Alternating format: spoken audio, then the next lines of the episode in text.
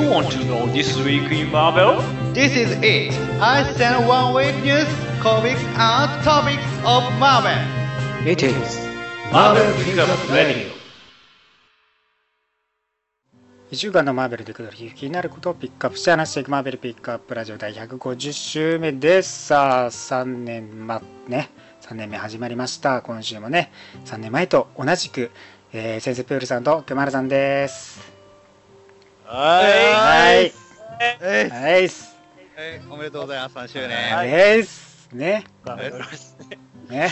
怪しい始まり方をしてますけどね。はい。何も何も言わないでおきましょう。ね。いやいやもう3年ですよ。テンションガンガン上げていきましょうね。はい。行きましょはい、そうですね、でも3、あ、でも、そうですよね。三年あったらに誘われて。中学生卒業高校生卒業ですからねう。そうですよ。そうね環境変わるでしょ、3年経つと。そうですよ変わりますよだいぶいろ生いろ活環境変わってくるでしねえだからねえなんだろうねこれがさまた3年続くとさ小学生が卒業するんだよょ。そうやな。そう考えたらそこまでできたらいいねねほんとにねいいですね。また、そう、これは、まあね、続けて折り返し地点じゃないですけどもそ、うね。もう3年目指していきたいですね。ね。まあや、その、MPR 生まれ、MPR 育ちみたいな、そんなマーベルっ子が出来上がってるんちゃうん、これ。ラップ、ラップみたいに。MPR が出てくるの？も うそう。まあだからどうだろうね。えーどんだけ続けられるかわからないですけどね。今後も頑張っていきますので、皆さんね。よろしくお願いします現在ねニコ生でも、えー放送してますけどこちらね、まあ、ニコ動そして YouTube でもね、えー上がってると思いますんでねままたね最後まで聞けなかった人はね聞いていただければと思いますはーい。はい、ということで最初のコーナーです。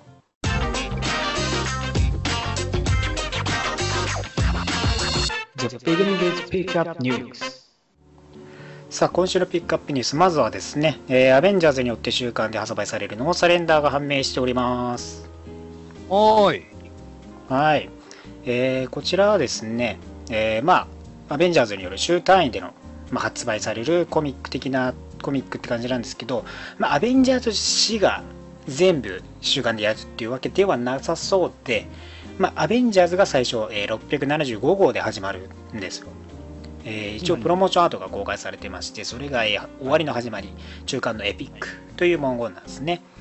えーというところで、まあ、さらにね出版社による、えーマーベルによる、ね、情報誌フームからいやキャラカーになったのですね、まあ、この No Surrender に US アベンジャーズとかアンキャニアベンジャーズも参加してくるとそういう意味で、まあ、週刊的なアベンジャーズのいろんなね、えーアベンジャーズ関関連誌でやっていくというような形になるわけですね。なので、まあ、えーこれね、プロモアートとしてアベンジャーズのコアチーム、えー、ソービジョンが描かれてまして、で、その後アンキャニアベンジャーズからローグ、クイックシルバー、ビーストが、えーまあ、描かれているような形になってるわけですね。まあ、そうなんですけど、えーあとね、この銅像、後ろのね、銅像に謎のはい。ボイジャー。まあ、はいこれがね、えーこの28日企業ですか、今日、まあ、えー明日、えー明日か。まあ、一応、向こうだと土曜、こっちの土曜の朝とか以降ですかね、に、まあ、詳細、彼女が何なのかっていうところの詳細も明かされる模様と。で、まあ、あとは、えー長年でね、羊エドウィン・ジャービスとか、あと、後ろのね、電気の人、まあ、し知らない人も多いかと思うんですけど、リビング・ライトニングと、えーまあ、呼ばれるクラシックなキャラクターがね、登場してくると。1990年のウエストコーストアベンジャーズ63号で初登場した人物なんですけども、まあ、彼も関連してくるのかなというところですね。へはい。まあね、ここでどうなっていくのかですよ。まあ1月ね、来年の1月からですから、またね、マーベルマーベルレガシーやってる中で、新たなね、ストーリーラインとして週間で、まあ、アベンジャーズ、えーのイベントとしてね、やっていく、どんないった内容なのか、まだまだ、まあか、わからないんですけどね、まあ、今後明らかにされていくでしょうと。うん。まあ、そのボイジャーのね、秘密も、明かされていきいくでしょうからもうね来月来週ですかニューヨークコミコン 待ってますから、はいここでやっぱまたコミコンか。新たなね。でかい発表来るんじゃないかなと思われますんでねぜひ注目しておいてください、はい。ね。まあ、そして3ヶ月連続で発売される翻訳本ミス・マーベル・グエンプール・スクレルガールのオリジナルカバーが公開されておりますはい。はもう日本オリジナルのねカバーとして、えーミズ・マーベルも普通じゃないのにはですねアートディレクターイラストレーターとして活躍されている小し、えー小山茂俊によるはい。カバーですねはい。もうねいろんなところで活躍してる有名な方ですからこれ書かれてるっていうところではね、ねまた真っピンクのところにねシンプルな感じですけどなんかハイセンスさを感じさせますよね。そうですね。結構好きなカバーですね、これね。ね。カマラちゃんがいいですよね。いいですね。あとグエンプールこっちの世界にお邪魔しますはですね、まあ、グリヒルさん、もちろんね、はいえー日本人イラストレーターユニットのグリヒルさんが描い描いていくと、はい。もう中身も外もね、グリヒルさんだらけ。そうですね。これは売れます。よ。必ず。ね。い。これだってはもう、表紙がいいよさね。まんま公式じゃないですかあれ。はいはいはい。ね。公式といってももうなんかもうマーベルがやったようなもんじゃないですか、その差がないですよね。なんて。もう確実にバースでは売り切れるんで、先買っといてください。オリジナルかなと疑うくらいのオリジナルカバーですよそれは、なんですか、次の、次に対する、ね それはなんですか、その、なんか、なんか、やけに持ち上げますけど、次、次行きましょうよ、次。なんでなんで別に。そんなことないよ。そして、えー絶対無敵スクレルがある獣がフレンドには、えー日本人イラストレーターの山下俊也さんが、えー描かれると。もちろんね、はいえー美少女スタチューのアートとかもね、手掛けている有名な、こちらもね、有名な方ら方ですから。はね、アメコミの美少女系、美少女スタチューっつったら有名ですからね。い。有名ですね。ね。今度も、ま、ミズ・マーベルの、ねねフィギュアが出ますからね、そうそうそうれねうんもういろんな有名な人手掛けられてね。はい。ね。スクイル、スクイルガール、かわいいな、このカバーは。獣がフレンドは本当草なんですよ。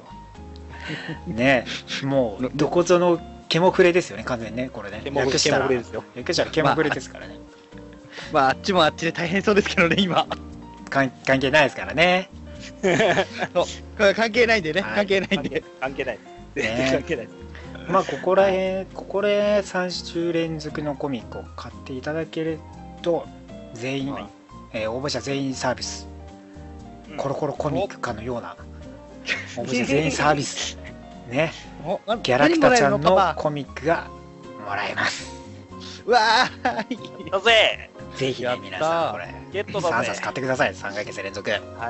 はい。はい。ミス・マーベルも普通じゃないのは9月29日、えーグエンプールこっちの世界のお邪魔すわお邪魔しますは10月27日、えー絶対無敵スクレルガール獣がフレンドは11月30日発売予定となっております。そしてミス・マーベルはもう発売されておりますので、ぜひとも書店に急いで買いに行ってください。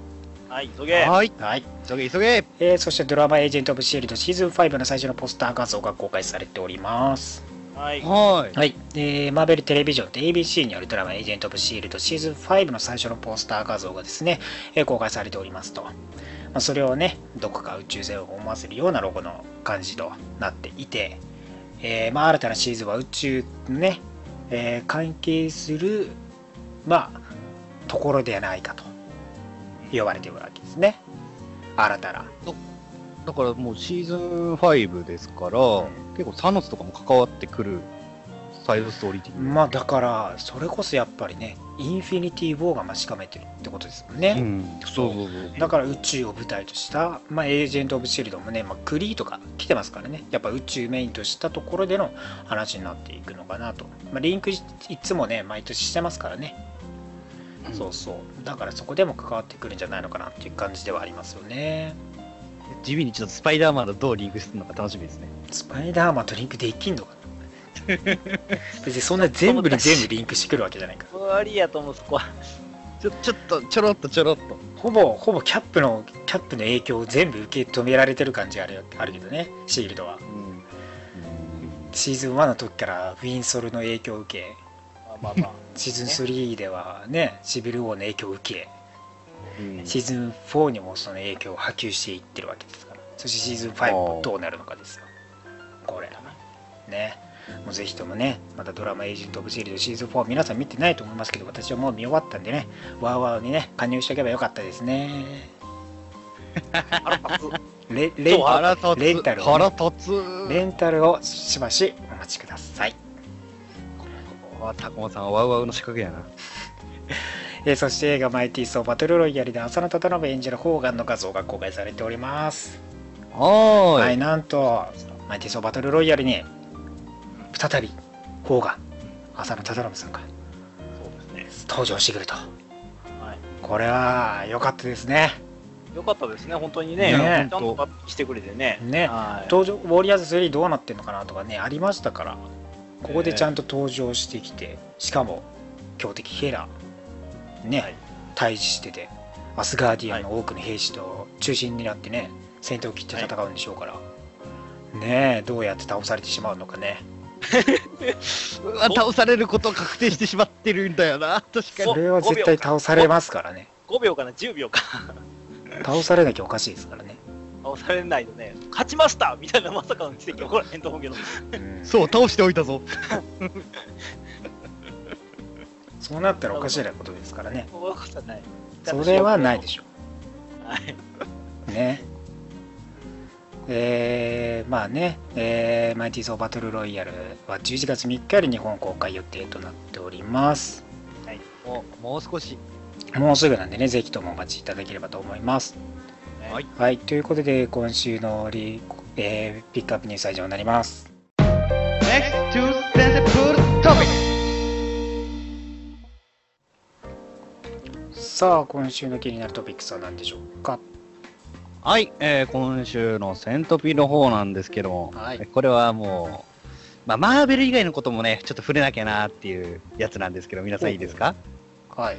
えーですよまあ、もう多分ね、皆さんやってると思うんですけども、えー先週発売されました、うんマーベル VS カプカプコン、えーインフィニットの方を紹介したいと思います。どうおぞーー来た来たイエいやまあ、多分えメンバー皆さん買いました？お二人。ー買ってますよーイうん、もうそれはもちろん買ってますよ。ダウンロードで。そういいな高間さんも0時にプレイしたんですもんね。うん。俺だってそれはもう0時そうしてるよまあ、ダウンロード二人では案の定終わってなかったですけどね。そう二人してあれやであのーあのスカイプで話しながらそうそう。あれダウンロード終わってないじゃあとりあえずあのプラクティスモードをやろうかって言って二人で触ってたんだけど そうよ。裏話があるっていうねそうそう。トレーニングしてずっと遊んでましたからね。俺も終わってると思ってヤホー最近できるわと思ったら全然ダウンロード終わってなかったっていうそうそうそうそう。まあ、あんな恥ずかしい。まあまあまあ。うん。まあ、とりあえず、ストーリーがすがっつりと紹介しますけど、マーベルユニバースとカプコンユニバースが突然融合してしまってっていう、そこで現れたヴィラン、えーウルトロンシグマの、ウルトランシグマ。あの僕、ウルトロンは知ってるんですけど、シグマの方が全くわからないんで、こいつ誰だ？なんでや？ロロックマンやっとけや、ロックマン毎回のねロスラスボスなわけですそうよ。毎回のラスボスよ。は いそこを俺は知らなかっじよ。イレギュラーたちの王なわけですよ あ、そうなんだ、イレギュラーとしての王なんだ。そう。いや、なんかめっちゃディスられてるじゃないですか、あのウルトロに。その見た目、なんか、ダサいな、みたいな感じなこと言われてたじゃないですか。ちょっと洗礼さがね。まあまあ見た目以外見た目以外のシグマ要素はあまり感じなかったんですけどまあまあまあまあまあ。あ、剣、剣があるじゃん、剣が。剣はシグマ要素あったあった。そうそう。ビーム剣。まあでも、いきなりですよね。いきなりなんか、ウルトロンシグマのところに行ってっていう感じでしたけど。そうそう。まあ、ストーリーがね、これね、その配信できないんですよね。そそうなんですよねストーリーモード配信ねしてさせてくれないんですよ。これね止まっちゃうのまあやろうと思えばやるんでるんですけどあのー正直そのやったらあかん体でなってるのでストーリー的な見せないでっていう、あの動画実況しないでって言われてるのでられないよっていう。ね。まあ無理に見せようと思えば見せられるんですけど、でもなんかね、まあ、買ってみたら？って感じですね。いいんじゃない？そうそう。ねいいんじゃない？まあ、ストーリー的に言えば本当に、まあ、対ウルトロンシグマの、まあ、レジスタンス的な感じですよね。そうそう。そのモンハンのキャラもね出てきたんですよ、そうねそう後にねプレイヤブルになるんですけどそう。もう多分だからあのあれよね。データはあるみたいですね。うん。だから、あの、ダウンロードの中では一番最初に出ましたからね、あの、発表映像自体はあそうそうそうそう。戦ってる。まあ後にねだってプラパンさんも出てきますし。そうそうそうそうそう。あとシグマもね登場することは言われてますから。うんうん。ストーリー上なんかいろいろまだ解放されてないキャラクターがボンボン出てくるんで、こいつも こいつもっていう感じでそうそうそう出てくるんですね。ただ、あの、そうですね。あの、飛竜のなんか、飛竜の敵っぽいのも出てきましたし。あそうあれは別に多分プレイヤブルではないと思うけど なんか、うーみたいな感じ。そう個人的に好きだったのは、ロあの、ロケットと X のやりとりが好きでしたね。お前、お前、乾電池で動いてんのかよ。ああ電池で動いてんだどんな電池で動いてんの？ねあのくだりね確かあれトレーラーでもありましたからねゼロが出てきた時とかもね、あれですかね。また新たなアクションフィギュアが投稿って言ってましたからね。だから X と0のコンビネーション攻撃ができるのはマブカップだけですよだからそうですよ。あんなんなですかね。その戦闘で XVS0 にするとすごい特殊セリフがいるんですけど、うん。ゼロ、また誰かに操られたのかとかって、またっていうのがついてますから、確かに。そ洗んそんな言うほどでもって感じですけどね。まあでも基本的にでもゼロと X 出たらゼロ洗脳されますからね、基本は。まあね。どっちかっていうとね。そこまで操られてないはずなんだけどなまあ、あと個人的には、あとはスパイダーマンとあのフランクのちょっとしたやりとりとか好きでしたね。あああのせんカメラマン同士の。ー、ライジングのねそうそうそうそう。デッドラのでもストーリー的には本当に、でもハガーがちょっと、お前どうやって誘拐されたんだよっていう。ハガーさんはいいキャラしてますよやっぱそうね。むちゃくちゃあれですよね。あのー脳筋やのに市長っていう設定がすごく生きてるキャラクターでしたね。そうそうそう。そう脳筋だけどそこがいいやっぱニューヨーク市長だからね。スパイディのことは知ってるっていうね。うんそこがまたいいですよね。そうそう、まあだから、うん。まあ、あと、ハルクとうん。ね、あの、竜の怒りをコントロールするんだとか言ってましたし、ハルク。な、なんかお互いのお互いが、カプコンとマーベルの組み合わせのキャラクターが自然な感じでしたよね。そうねなんか、うん、うまくできてた感じありますよね、あれね。割と。ああ。だからトニーとスペンサーとかも割と普通でしたし。そうそうそうそうそう。そうなんかあのー交え方がねうまかったですよね。うん。暗殺者同士の会話とかねそうそうそうストライダーとまあかアモーラの、うんそう。うん。あと、モリガンとゴーストライダーとかも。あそうそうそうそうなんかだから、ね、モリガン良かったですよ。結構うんなんか絡ます方とかも考えたのかなって感じしますよねうまかったですよね。やっぱそのキャラクター、そのキャラクターに合ったキャラクターうん組み合わせて、それぞれがう動いてるから、すごい違和感もなく見れたし。そうそうそうそうだから本当、ストーリーもね、良かったです。ダンテがかっこよかったなっていうのは。なんてかっこよかった。で、ダンテほしいとこ持ってったよねそう、いいキャラしてるよね、やっぱストーリーダン上ね。テは いやー、ね本当にあれはちょっとずるいよな、終盤。あれはずるいねあの出方はずるいし、そうちょっとかわいそうだなと思ったら、レッドアアリーマとドゥルマムかな。あれはねやっつけすぎ やっつけ、そう。聞けーしか言ってないからね。あれはやっつけすぎだわ。セリフが一切用意されてない。声優さんいないからね。喋んないからしょょうがないけどね。ねえだからまあいろんなキャラクター出てくるし今後もね出てくるんでなかなかこう据え置きゲームでねほんとマーベルのゲームってなかなかないんで、まあ、こういう機会にねぜひともね買っていただければいいなと思いますねそうですね。まあ、最後に言うんだったら、絶対続編はあるでしょうね、あの感じは。まあだからまたアルティメットとか出るんじゃないですかねそうどうでしょうね新新キャラにウルヴァリンを、新キャラにウルヴァリンを。ああと、好きなキャラクター、好きなキャラクター、触ってきてなんか面白いキャラクターとかいました？あ、ス俺はスパイダーマンのあのーハイパーコンボのやつ、最後のハイパーコンボはすごい、はいはい。あ あ、あのあのあググリーンゴブリンがあの援護してくれるっていう。そうね。グリーンゴ謎ゴブリンがね。いやいや、カメオ出演。そうですね。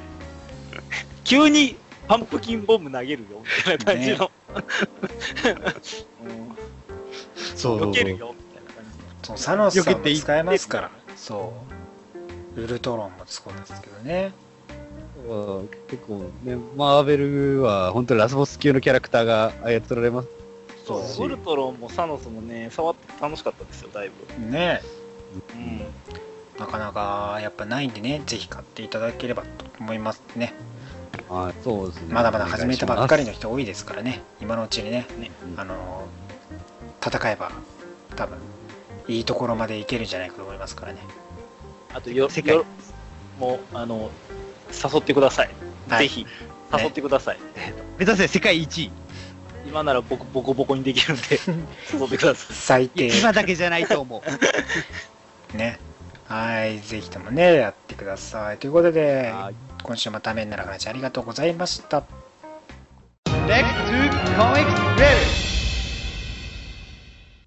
さあ今週のリーグレビューですはーい。ねえもを見てとた楽しみにしてましたよ、今日は。うもうね。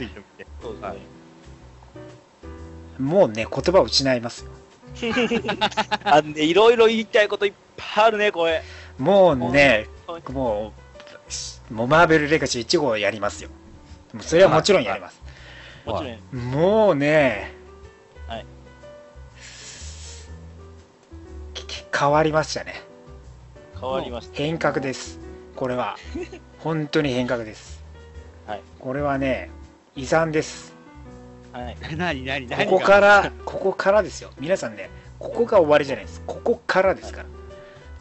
まあ、まずねこのマーベルレガシー何が起きたかっていったところですけど、まあ、以前より言われていた通りですね、えー100万年前のアベンジャーズ紀元前100万年のアベンジャーズですね、えーが、まあ、最終序盤やってくるわけですけども、えーまあ、そこでね、まあ、オーディンもちろんムジョルニア持ったオーディンとか、えー当時のフェニックスですねフェニックス・フォースの宿りし、えーそしてスターブランドブラックパンサーアイアンフィストあとアガモットですね。ソーサラースプリーム、はい。なわけですよ。あとゴーストライダーですね。でまあその何をじゃあ求め何に対してアベンジャーズは戦うのかっていうところなんですけども、まあ、マンモスが倒されちゃってるんですよ。もうすでにゴーストライダーの。そう、ゴーストライダーのね。マンモスはすでに死んでたんです。ね。あのね乗らないです。描写一切一切ないっす。正正直、その乗った姿で、ゴースト化した、あの、そのマンモスが見たかったんですけけど、どあれはプロモアートだけで実際にやらないっす。やらないですね。プロモアートだけです、じゃあ何なのかっていうと倒されてるんですよ、はい。それが何かって言ったらフォールンと呼ばれるセレスティアルです。はい。これがですね、まあ、セレスティアルが地球に襲来していたんですね。100万年前。紀元前100万年に。はい。はいで何かを掘り掘ってるんですね。このセレスティアルは何かを求めてるんですね地球において。それに対して、まあ、破壊をも地球にね破壊をもたらすであろうセレスティアルにこのアベンジャーズ紀元前のアベンジャーズたちは戦っていくと。いうところなんですね。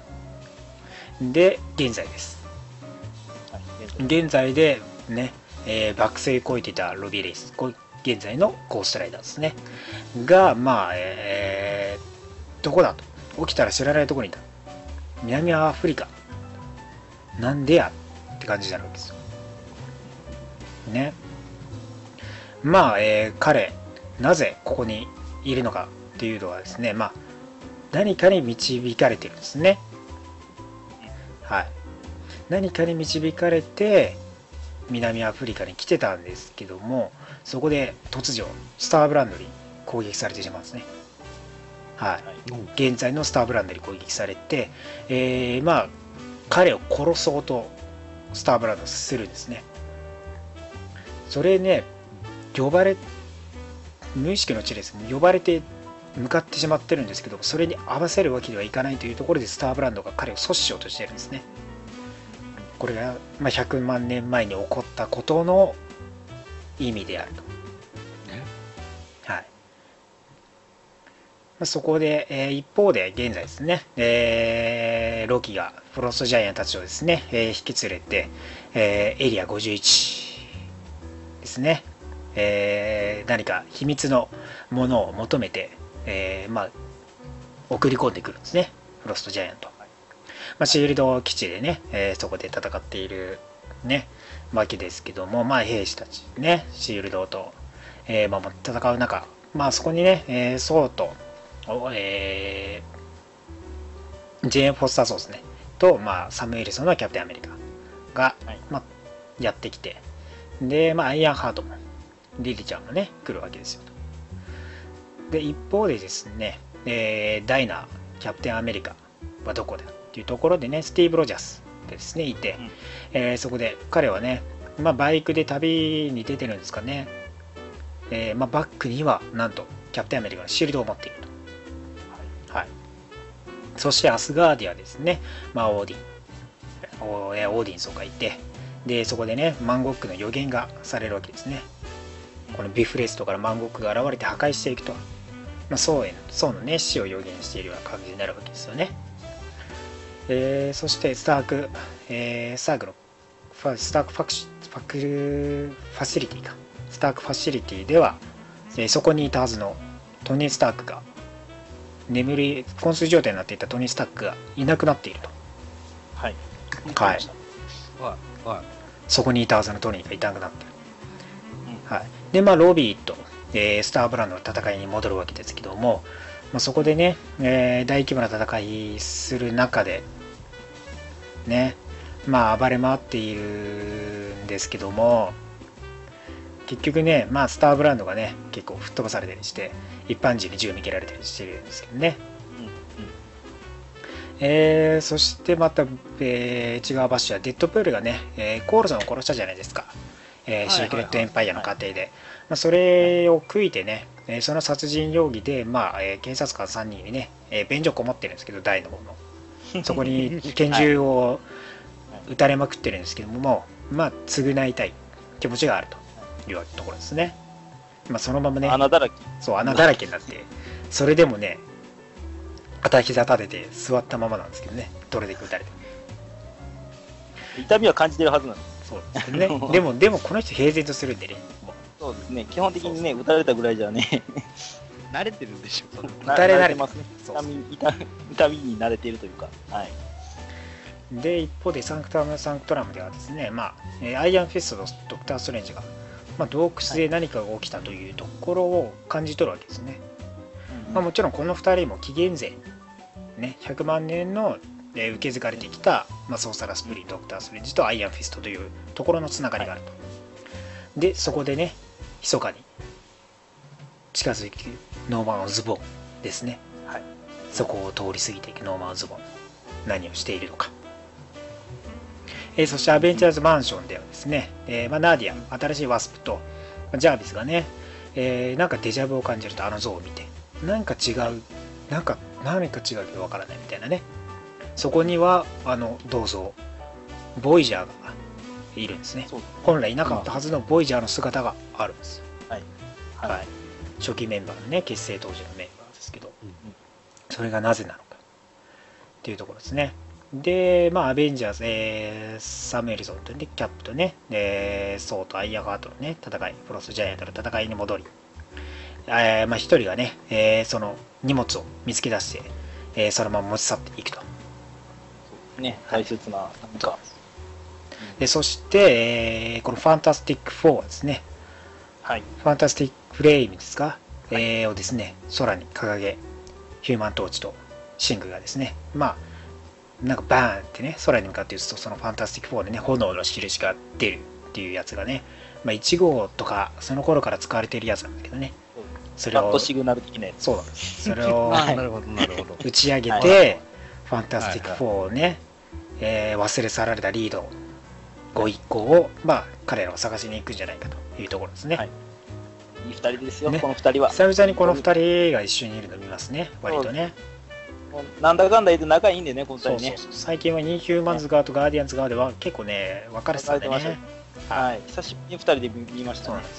いよいよファンタスティック4再結成に向けてとえーそしてさらに宇宙に行ってどこかの宇宙？そしてどこかの惑星？そしてそこではなんとパンサーの銅像が像が飾られそしてブラックパンサーの巨大な像が掲げられるワカンダの銀河帝国がある。これは何の言葉も何の説明もない。ただこれだけです。なんなんでしょうね、これね。一体これが何だろろうか未来なのかそれとも改建された世界なのか一体うん。植民地としてワカンダは移住してしまうのか何なのかはい。これは一切の詳細が分かりませんこれは憶測でしかないのでどうなるのかがってるのはね、明らかにその人間じゃない骨格の人が映ってるので、まあ、ワカンディアンとそう宇宙人たちが、まあ、混合してる世界ですね。なので、この惑星、まあ、ワカンダが移住してきて繁栄させたのか、まあ、ブラックパンサーが祀られてるっていうところは事実としてワカンダではあると。なるほどね。はい。うんそこは詳細が分かりません。はい。しょう。はい、そしてアルファフライトの宇宙基地ではですねある信号を受け取るんですねメッセージ、まあ、その信号を誰にも聞かれることはないんですけどそれがサカー惑星サカールからの信号でグリーンスカーを求めるんですね。そうハルクよ戻ってきてくれとそう。はい。助けを求めてる感じですね。残残念ながら、ちょうどどっか行った時に、その誰信号がもそう。ね。見てない、はい。聞いてないっていうところでね。まあそれによって多分ねあのーアマデウスのハルクが飛んでいくんだろうというところですね。はい。でまたですねゴーストライダーとスターブランドの戦いになるわけです戻るわけですけど、こここです。はい。ここですね。はい。ねついに発現してしまうんですねはい。このゴーストライダー今まで持っていなかった力を発現します。はい。何だと思いますか？ゴーストライダーが本来持ってて持ってなかったものロビーがえなんだ？マンモス？違うわ。違うわ。これ、これマンモスが復活して、つって。ちゃうわ。違う。俺の目を見ろ。あペナンスステアが発動するんです。そうです。ここでスターブランドに向かってペナンスステアが発動されてそれによってスターブランドが突然の爆死はい。はい、スターブランド爆死しましお疲れ様でした。たはいスターブランドお疲れスターブ様でした。ランドさん、えーアベンジャーズワールドから、えー登場して、はいえーはいインフィニティでも活躍されて、えーはいその後はあんまり微妙な活躍をされてきたスターブランドさん、はい。えーお疲れ様でしたたはい。はいお疲れ様です。また会える日を楽しみに特に待たないでおこうと思います。はい。はい。ね。もう相方はどこ行ったのかって感じですけどね。はい。あいつはどういったんでしょうね。でまあゴーストライダーはね、えー導かれるまま進んでいってしまうんですけども、えー一方でこの南アフリカにてですね、まあ、考古学者たちがね、えーある洞窟に侵入していってしまうんですね、まあ、そこには100万紀元前100万年のアベンジャーズの各キャラクターの印が模様がね刻まれていたんですね。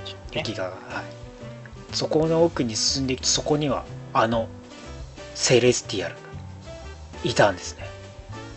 彼はアベンジャーズたちに敗北して多分閉じ込められていた模様で、はいそして最後のホストを召喚すると。はい言い払って、まあ、2人を殺したんですね。はいはい、それが一体何なのかこの紀元前100万年のアベンジャーズと関連しているのかそのホストたちに関係してくるのかというところですねはいそれこそゴーストライダースソーそしてフェニックスブラックパンサースターブランドそしてソーサラスプリームドクターストレンジですよねうんどう関わってくるのか一体どうなるのかですはい。まだまだありますんで。はい。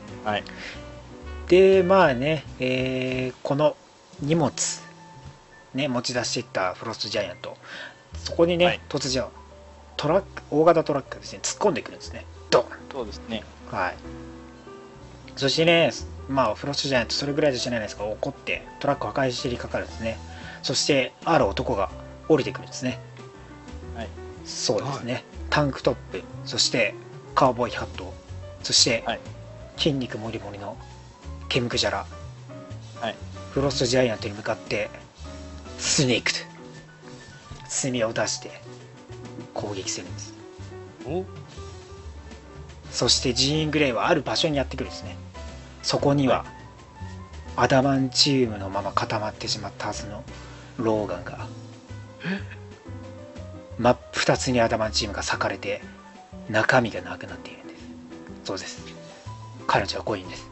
おかえりと。会いたかった。寂しかったよと。そうです。彼はビーね。フロストジャイアントを殺した彼はビールを飲んでね。遺体に缶をね置くんです。はい。はい。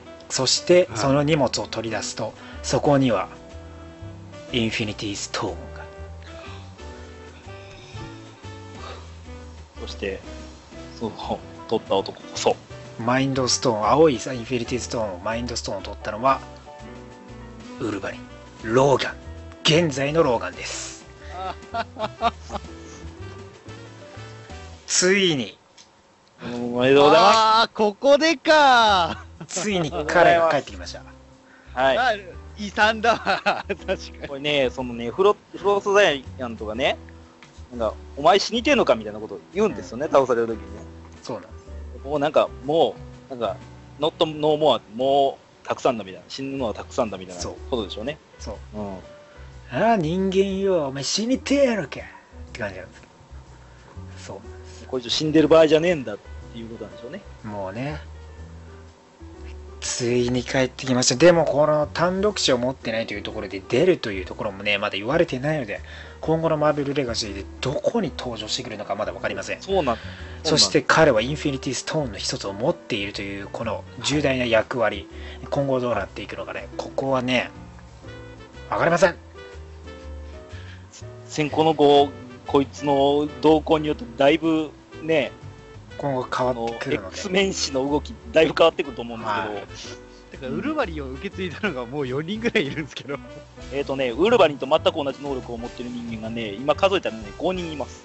あ、本人もだだけ本人も含めて5人います。いるい同じ世界るねいるいるはいねでもどうするのか分かんないですけどね 一人一人一人殺していくかもしれないですからね やめて。ウルヴァリンをやめて。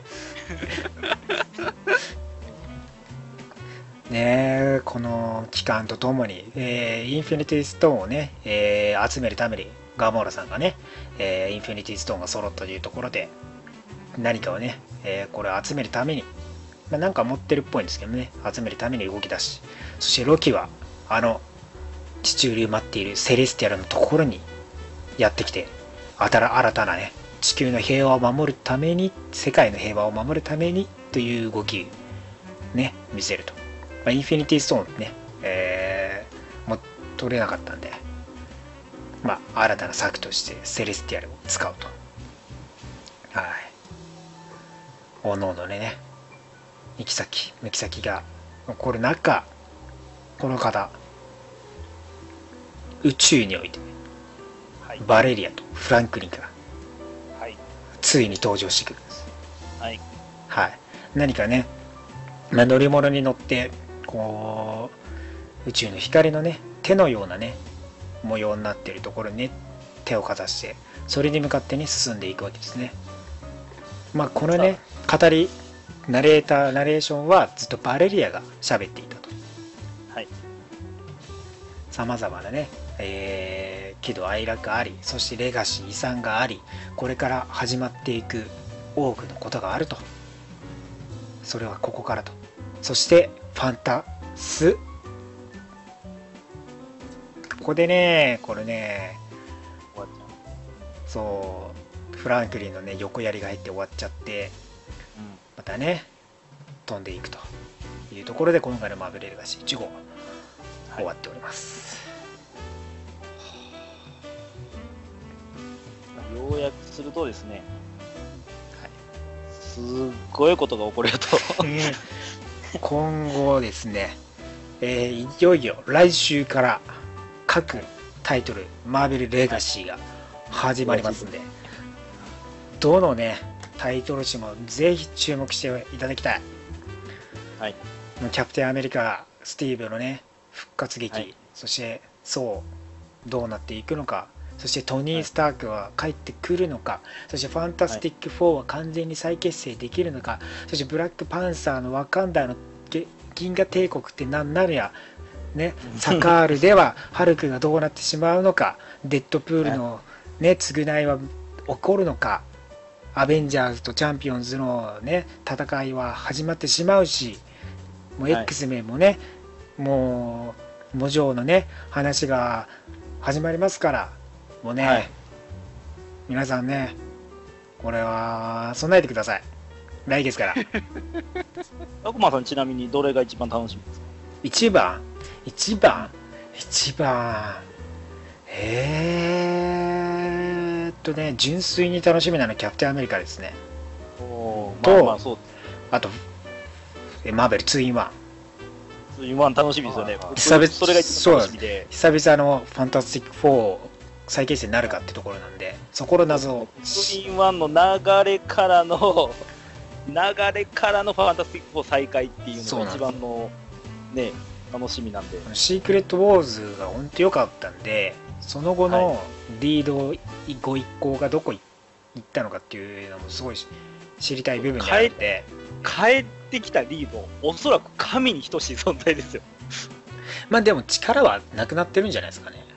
あ、そうなんですかね。もう全部。だってモレキュュールマンに返し返すか、モレキュールマンが、返すのかな多分モレキュールマンが世界をまた元に戻す、ほとんど復元するのに多分力使い切ったんじゃないですかね。そんな気がするんで、そんな超パワー持ってないと思4うんですけど人が復活するというのは、すごく素晴らしいことです。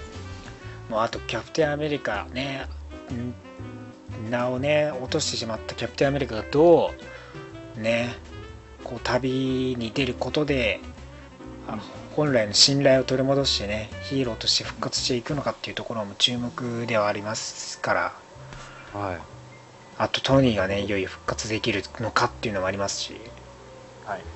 なんかビッグ3がそれぞれなんか復活っていう感じですよね。まあ何回復活するんだって感じもありますけどね。そうね。そうね。確かまあ、まあだからオーディンソンもいもうハンマーを持ててないのでね、そこもまた復活できるのかっていうのもありますからね、本当に。に。まあまあ、それもそのうちないのけど、このイベントの中でどうなるのかっていうところもあるし。そうなんですよ。ねフェニックスね。え、はい。もうフェニックスも帰ってきますからね、もう本当にサイクロプスだけ死んでますけどもね、皆さん仕方がないんでね、そこら辺はね、もう今後またマーベル、ね、レガシー、遺産がどうなっていくのかね、ぜひ注目しておいてください。はい。ははい。でね、まだこれで終わりじゃないですね。こうなぜ、じゃスティーブ・ロジャースが盾を持っているのかです、キャプテンアメリカの。はい。はい。そこがまたジェネレーションズにつながってくるんですね。はい。まあ、まずジェネレーションズ今週2つあるんで、マイルズ・モラレス、スパイダーマンの方から、ははいい。、行きたいんですけども、これね、なんとですね、アメイジング・スパイダーマン33号とリンク、同期してるんですね。そうなんですね。うんそうなんですおうおうそれは全然知らなかった。はい。それは何の回かというと、あの有名な回です。スパイダーマンが水に濡れ、ね、名誉おばさんを助けるために薬を届けなければならない。ね。そんな時にドクター・オクトパスの戦いに、戦いにね、えー抜け出せない状況になってしまったやつです。あの有名ない作品ですね。ああ、はいはいはい。あの号とリンク。クしているわけですね。はい。はい。なので、あのコミックのシーンが、えーそのまんま使われてたりするんですね。はい。はい。はい、でマイルズ君は気づいた時にはね、えー学校のトイレにいたと。で大学ですね。まあ、そこでね、えーピーターと偶然ぶつかっちゃって、で、ピーターがね、えーこう、フラッシュとか、おハリーとかにね、まあ、グエンもいるわけですけど、その時からね、まあ、なんだあいつ話全然聞いてないぜみたいなね、そういうやつの流れも、なぜかマイルズ君にかけられちゃうみたいな、関わっちゃうみたいなね。ピーターの悪口を言うのが何なんだみたいなね感じでちょっとけん喧嘩っぽくなっちゃうんですけど、まあ、そのままね出ていっちゃうんですけどねそういうのもあって2度目のピーターとの衝突あのぶつかったりとかあるんですけど、まあ、ピーターはスパイダーマンマイルズ君のこと知らないですからね。はいはいはまあそんな中ですね、えーまだ子供のマイルズ君がねいてでお母さんがいるんですよそこに。はい。でお母さんと出会っちゃうんですね。でねこう言うんですよ。何か手伝える？息子？ってサンっていう。成長した後のはずで全然違うはずの子なのに呼ぶんですね。そうやって。そこがねまたねねえお母さんっていうところのね感じがねまた出てますけどね。でまあねえー、名誉おばさんをね救うことががんをね治療するっていうところのねやつの話になるんですけどもまあこのピーターとね、えーマイルズ君の話2人でね、まあ、ピーターの家にのそのそ侵入してきて、まあ、ピーター警戒するわけですけど。まあそこで怪しいもんじゃない俺はスパイダーマンだよっていうのをね話すわけですけどもね。うんうん。まあそこで理解しちゃえるんですけど、まあ、それによってねピーターによるまあ犠牲とね何を犠牲にすることでこのスパイダーマンとしてね活躍やっていかなければならないのかっていうところをね話すわけですよね。そこがまたねピーターのなんなんていうんですかねその絶望感というかね板挟みというかねスパイダーマンとして必要な痛みとね犠牲についてね話すわけですね。ピーターは。ね。名誉おばさんも助けなきゃいけないけど。っていうところでね。まあこのね戦いの後なんで一応。もうピーターボロボロな感じなんですけど、まあ、名誉おばさんがね助かってやったっていうところをね話を聞いてね、まあ、マイルズ君と2人で喜ん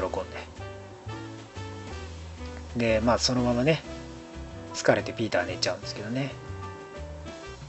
まあそこでなんかねスパイダーマン2人でのところとピーターがいかにねいろんなものを犠牲にしてきたかっていうところのね話がかなりマリス君に心を打つというかね変える部分があったんじゃないかなっていうところですね。まあそのだからホームカミングでもねありましたけどあのシーンっていうかね一番絶望な時にね立ち上がる力っていうのがねやっぱヒーローに必要ですしそれによって何を犠牲にしなきゃいけないのかっていうところね名誉おばさんを犠牲にねしてしまうのかっていうところもあるし痛みもねあるってわけです、まあ、ヒーローとして重要なことをマイルスがねピーターから。この時のまだね初期のねピーターから学べるっていうところですね。まあそんなところでそしてジェネレーションズキャプテンアメリカの方ですね、はい。ザ・アメリカスの方に移るとこのバニシングこの。バニシングポイントが話されていたわけじゃないですか、この10人のキャラクター。まあ冒頭でこれねあのーウィルソンをね誰かと話してるんですね。取り調べ室で。はい。これね取り調べされてたんですね。この変革なんかねこの起きたことに対するね、はい。何を見たのかっていうところですけどね覚えてるのかっていうね。このバレシングポイントに入ったことでねいろいろと関わってくるキャラクターがいてね一瞬まあいなくなってるわけですからね。そこで飛ばされたのは、えーサーベリソンが飛ばされたのはですね第二次世界大戦時のアメリカなんですねはいはいまあ、そこで一兵士としてね、えー後々活躍していくと。で、飛行部隊としてね、えーもちろんあのウィング装備を使って、えー第二次世界大戦を戦っていくと。そこで活躍してね、キャプテンアメリカと会うというところですね。まあ、どっちかっていうと、サムが、まあ、キャプテンアメリカとしてね、スティーブを励ましているようなね、立ち位置になって、彼をね、奮い立たせるような側になってるんですね、ヒーローとして。はい、君はヒーローだキャンとね。いうところでね。激励していくわけですね。そして戦争はね、えー終わりを迎えていってでサムは戻ってきてね。えーまあキャップスティーブはね、えー予定通り効率圏なり、はい。えーでまあえーサムはですね教会に入ってね牧師ですかね、はいになってはい。うん。でまあ家庭を築くんですね。で子供も生まれ、で人権運動にも参加してそこでね、えー警察っていうのに捕まっちゃったりしてっていうところもあってね。誰かをなんかリアルなね誰かを彷彿させるようなね立ち回りなんですけどね。ね。はい。ね誰かいましたよね。なんとか牧師っていうね。王牧師っていう人がねいましたけどね。そういう感じでなんですよねはい。某某王牧師っていう人がねいたんですけどそれをね彷彿とさせる。まあ年をね重ねていって孫も生まれねハゲていって、はい。そんな中現在でスティーブが復活してえアベンジャーズ入りしてで活躍する中ですね。気づくんですね。パレードの中キャップは。サムに全然年老いたんですよ。君覚えてるのかって言ってね。もちろんだってねハグし合うんですね。はい。ねここからねまたキャップはねいろいろと戦っていってえーねでシビルウォーもあり死亡した時にはサムもねお墓参り行ったりとかえーね牧師として活躍する一方陰でねまたそのスーパーソルジャー結成を失ったスティーブとね再会してでねキャプテンロジャースとしてねいる時に、うん。これね老人同士でいる2人がねまたね。話がまたねいいとこなんですけどね。まあこの後にねキャプテンアメリカとなるはずだったね人物がね、まあ、自分じゃなくなるわけですけどねある意味ね。まあそれでそのままね彼は眠りについてまあ亡くなるっていう感じにはなるんですけどそれで現在に戻ってくるんですねはい。はいでまあ取り調べられていたんですけどもまあはい。そのバレンシングポイントを生んだある意味ね元凶であるコミックの行方がねやっぱ知りたいところなんですよね彼らは。はい。でまあコミックの居場所がねまあわからない。結局ねその分からずじまい、まあ、誰もわかんないわけじゃないですか、はい。結局影響を受けただけでね。でもまあ彼らにとってはいい刺激を受けてヒーローたるねスティーブ・ロジャースがどんな人物だったかっていうところね思いを起こさせそして自分がどう過ごしてきたかっていうところを覚え出させね、まあ、取り調べ終わり彼は外に出ていくと屋上に出ていくとそこにはね10人のあのジェネレーションズがねいるわけだと、まあ、そこでみんなでねダイナーに行って飲み食いして。なんでなんでみんなでやっぱあれかな取り取り調べ打ち上げかな。そんな打ち上げ聞いたことねえな。取り取り調べ打ち上げかなでねみんなでね飲みに食べ代々食べに行ってね。でそうまあ解散するんですけどね。仲いい感じで。でまあ、えージェーン・フォスター・ソーとね、えー話していて。で決めたことがあると。このバレンシングポイントを通して。そうですね。ある。バイクに乗る彼。スティーブ・ロジャースに向けてスシールドをね投げるんですね、はい、そこには手紙がね書かれていてこのシールドは君が持つべきだと。いうことでこのね影と影のね、えー向かい合いなんですけどもスティーブ・ロジャースはね全てをそしてねそのままね明日へと向かって爽やかに向かっていく。はいっていうところで終わりです。返されたんですね。はい。キャプテンアメリカとしてスティーブ・ロジャースがやるべきというところで、まあサムは今後ねやっぱファルコンとして戻って、まあファルコン誌で活躍していくというような流れですね。はい。まあねまあダブルキャプテンも良かったんですけどね。うんうん。まあここにきここにおいてね、えー新たがねやっぱスティーブの復活っていう本当の真のね復活っていうところでねやっぱ持つべきはキャプテンアメリカとしてはスティーブであると。ね。これでさらっと言いましたけど、サムの人生経験やばいことになってるんで。すよそうです。人生経験一生通してますからね。バニシングポイントで。多分多分ダイジェストなんでしょうけど彼の中でもそうでもね。ダイダイジェストですけども、すげえ多分、ひ一つの人生終わってるからの。そうなんです。本当に。やばいことやばいこと。あれで精神まともなのが逆に怖いレベルなんですけど。まあ今後のねまたマーベルレガシーの方におのおのつながっていくと。はいいうところなのでぜひともね今後で来週からね注目して読んでいってください。はーい。そして最後ベロンバース4号ですね。えーもう長くなったんで端折っていきますけど。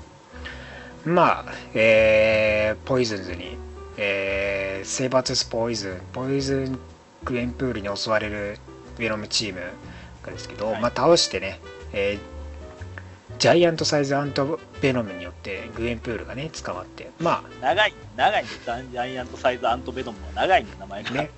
でまあグエンプポイズングエンプールの方は捕まっちゃうと。はい。っていうところででいよいよねえーポイズンズに捕まっている、えードクター・ストレンジ・ベノムが、まあ、魔法がね弱まってきててそろそろ限界だと。バリア張ってね言ってたんですけど。ねえ、まあ、それでどうなっていくのかっていうところで結局えーまあ捕まえ捕まったグエンポイズングエンプールはまあこのホストのねこれがねポイズンの話になるんですけどめっちゃ長いんですけどね。まあ簡単に言うと捕食しポイズン化することで捕食者の頂点にまあ立つと。ですね、あのー、ですかね、フードチェーンっていう、食物連鎖の王になるみたいな。頂点になるんですよ、シンビオートもそれを求めているわけですよある意味。で、うん。実際だ、うんでしかもそのシンビオートと共あの共生者の、まあ、2人のその混合した精神があるじゃないですか。そこも混乱を緩和できるとポイズンでそのポイズンはその共生体の力を吸収していくと。いう感じなんですね。それで生存していく、まあ、ポイズンからしたら、まあ、捕食者の頂点に君臨するための、まあ、鎧を着るようなもんだと。はい、はい。服を着る程度でしかないんだと。うん。いうんですね。でまあそこでグエンプールはね、あのーポイズンデッドプールが現れて殺されちゃって。でまあデッドプールはね戦う気がなくてまあ彼は自我があると。まだ。その自我のポイント、まあ、狂気によって自我を保ってているわけですけどもその狂気がまあスパイダーマンのあのポイズン化した時にちらっとまだ自我がねあったっていうところを知ってまあいけるんじゃないかと。いうところでまあ行っては行ったわけですね。でドクター・ストレンジ・ベロムの力を使って、まあ全世界にねあのポイズンたちをまき散らして、まあ、政府なんかね自分たちがトップに君臨しようとしているわけですよ彼らは。それを阻止しなければならないと。うんうん。はい、でまあベノムたちはね、えーそれによって、まあ、カーネイジを使ってカーネイジが、えー彼らを求めていると。うん。ポイズンたちが求めているカーネイジなんでカーネイジを差し出して、まあ、お前らベノムたちは、まあ、逃亡する時間を稼ぐみたいな感じなんですね。で結局このねこのぐるぐる巻きにされた黒い神病棟っぽいのにぐるぐる巻きにされたカーネージが、えーポイズンデッドプールによってこのポイズンズたちに運び込まれていくというような感じですね。はい。ねえ次、えー完結しますんで。はい。ねベノンバース完結しますんでぜひともね注目してくださいはーい。ポイズンのデザインがね、僕大好きですね、こいつらね。ポイズンのデザインねあなんていうのかなめちゃくちゃ好きですよ。硬あのー硬そうな感じがまたいいですねベノムと違ってちょっとね、わ悪いライダーっぽいようなね、そうそうそうそう ねなるほど。デザインがね、いいねんですよ。まあ、来週から本当にマーベルレガシーね、始まっていきますんで、アベンジャーズとか、もうアイアンフィストから、ジェシカ・ジョーンズから、いろいろね、ベノムから、X メンからあるんで、ぜひ注目してください。もうこれは、はいもうね、びもうね、絶対読んでね、なんか。ね 絶対だから、ね、約束だよ。絶対、約束。絶対読んでね。タコマ、タコマお兄さんとの約束だぜ。そうだよ。タコマお兄さんとの約束だよ。はい。約束破ったらどうなるんですか？約束破ったらですね、えーラジオが止まります。せやんちょっと困るわ、それ。あのはい今日、今日来た方、全員の報告がなければもうね、止まります。嘘嘘です、嘘ですね。紹介していきますから、またここで。76人か。はい、ここでまた紹介していきますから、皆さんね。ちょっと興味を持ったら読んでくださいよ。ね、はい。出れた、出た。はい。ということで、はい今週のリープレビューは以上になります。はい。Finally topics of this week. さあ、ということで今週の話題はですね、マーベルピックアップラジオとマーベルのこの3年を振り返っていきます。はーい。はい。ねえ、長い。長いね。ね長いよね。長いね。2いや年、2周年の時も結構そんな話をしてましたけど、もう 1,、うん一年経ちましたかっていう感じ。ねえ、もうっすよ。いや、だから2年目後からこの1年がすんげえ短かった感じしますよ。でもやっなんかどっちしてます ?3 年か。3年か、でもこの3年っていうか、そのこの1年でも結構あったじゃないですか。そうなんですよ。そそりゃそうですよね。実際だって、ようやく3人が会えたじゃないですか。ああ、まあ去年ね。去年はそうですね。はい。去年だからあれつれあれですよみんな大好き東京コミコンでねえ、はい僕たちようやく会えたそうそうそう。そうそうそうそうでまあね3人仲良くやってね3人仲良くやってなんか変な言い方話になっちゃってまだから、あようやく会えた感じでしたからねそうですね。うんいや、ひどかったですね。あの3人で、そのコミコン終わった後、コミコン行けない人の放送を覗きに行って3人でコメントするっていう夜中ね。まあ、まあ申し訳なかった。まあ、あれはねあれは、あれは、あれはあれは申し訳なかったんで、今年もやりましょう。ああ、やりましょうか。今年もね。来ればいいんだよ別に。いや、でもね、こうこの1年でやっぱりね、僕らのその人間関係でもどんどん増えていったんで、そうなんですそれこそね今年のほんまにコミコンの時っていうのをまた、ちょっうん。とね、挨拶できる人が増えたかなと思います。しそうですね。ね。そうそうそうそう。さリスナーさんの人もなんか、なんかって言ったらあれやな。あの聞いてくれはっ人がね、むちゃくちゃいて、で、その人らとも直接話すことも僕できたので、うん。まあ、その、今度のコミコンでまた会いましょうっていうようなことも何人も言えたんで、ね。えね。うん。またその、また、また今年、去年もそうでしたけど、今年もまた挨拶回りになりそうですね。またね。確かに。はい。まあ、去年はその、お二人はスタンリーにあ、なんか並んでる時に、なんか、タコマさん、クマールさんですかって言われたっていう。あそうそうそうそう視聴者さんにね来てあのそうそうそう声かけていただいてね。そうそうそう。そうそうそう、声かけてもらいました。そう、はい。い、やだからもう3年なんですけど、えー実際に上がって動画最初上がったのが2014年の9月26日ですそう。ね、ん。に上がってましてまあニコニコもね、えー、大体同じ時期同じタイミングですね。同じ日に上がってるニコ動と、まあ、あの YouTube 両方上げてたんですよ、まあ、この頃からは同時にねほぼ上げてるような時期で。で、まあ、最初は本当にこう BGM とかジングルなんか全くなくなかったです。ふわっと始まって、ふわっと終わる感じのね。なんか、あのー、なんでしょうね、あの、なんか、すごい3人に距離があるし、うん。まず、まずなんか、じゃあの、高松さん、あの、高松さんが、あじゃあ、はじゃあ、始めましょうか、みたいな感じで。なんかねななんかね距離感は確かにあったね。うん。まあでもその別に初めてじゃないから別にそんなになんかねあのーよそよそしいってわけじゃないんだけどまあ今からしたらやっぱりど今若干よそよそしいかなって感じはねやっぱありましたけどね、うん。まあ正直ね、僕もだからそのラジオ誘われた時断ろうかどうか悩んだぐらいではあるんですよ。おお恥ずかしかったのはあああやっぱそう言いますよねみんなね。ね。いや僕もね全然恥ずかしかったですよ。基本的にだって肉声でやってるのはニコ生だけで動画で残すっていうことはあんましてなかったんで。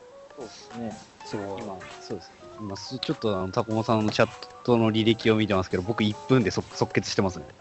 すぐね。すぐ。だってやってたじゃん。そもそもニコ生をさ。だからあんま抵抗ないでしょあ、まあまあまあ、そうですね、そうですね。そうそうそうそう。特には別に抵抗ないし、その時期は、そうだな、ごゲーム実況とかも一応上げてたしな、動画で。そうでしょ。でだから25日の夜に多分収録しててでコミックを読んだ後でっていうのであのーその次の日の金曜に動画上げてたんです。よそう。うん。で26日にコミック発売なんででそれ読んだ後がいいねっていう話してまあ目標だったら暇だって言われたんでじゃあ目標ちょうどいいじゃんっつって始めたんです。で目標毎週取ってるそっから。当時だから本当にまあ前にも言ったんですけど当時本当に各週とか23週に1回ぐらいでいいやろできればっていう気持ちでいたんでまさか始めた時に毎週やるとはっていう感じだったんですけどでも毎週話したいことが結局あったんですよね。うんうんなんで続いてたその1週目の話がだってあるね自己これね自己紹介ね書いてるんですよ資料に自分の資料。お 自己紹介とおあなたたちの呼び込みまでが全部書いてある これはねちょっとねもう恥ずかしくて言えないやつだけど。ちょっと後で見せてください。後で、後で。あらあなたはいつだって見れる。よだってあのあんクラウドに上げてるからそう。いあ1号の俺のやつを見ればなるほどそう全部資料残ってるんです。何やってきたかっていうのもでニュースもシーズンあのエージェント・オブ・デシールズシーズン2が始まった時ですね。あそっか。はい。3年前だから、そうか。そうなんですよでまあファンタスティック4の公開日延期とか、えーデッドプールの公開日が決定したりとかしてた時ででしかもリーフレビューも、えーニューアベンジャーズの24号ってタイムランズアウトの時。はい。タイムランズアウトの始まりの時からででしかもねようやく書いてあるんですよ。今今もうノー手ぶらですよようやく書かずにコミック読みながら今やってますけどこの時はまだようやくを書いてて、えーイルミナティまとめときだそうイルミナティ誰と誰と誰かいてみたいな多分情報を忘れるかもしれないと思って書いておいたんですね、カバルが誰と誰がいてみたいな。そう。でもうねその内容もまあ大まかに書いてある。多分だから今よりねリーフレビューが全然時間短い時なんですよね。一冊しかやってるんし。一冊でもねあ一冊でもねそう表面的な部分しか多分やってなかった時で。なんか今週の一冊的な感じな。そうそう今週の一冊レベルしかやってなかったんですよね。今今もうバンバン言ってますけど。今お。やばいぜ。今週特にやばいぜ。1時間超えてるからね話題までで。ねじゃあそう昔は多分1時間超えなかったもんね。超えなかった超えなかった。大体だから1時間弱。だからテレビで言うと CM とかが入って4050分ぐらいを目安ん。と思ってやつに1時間ぐらいね。1時間しないぐらいだったらまあいいかみたいな。今倍に増えてますからね。平気で。結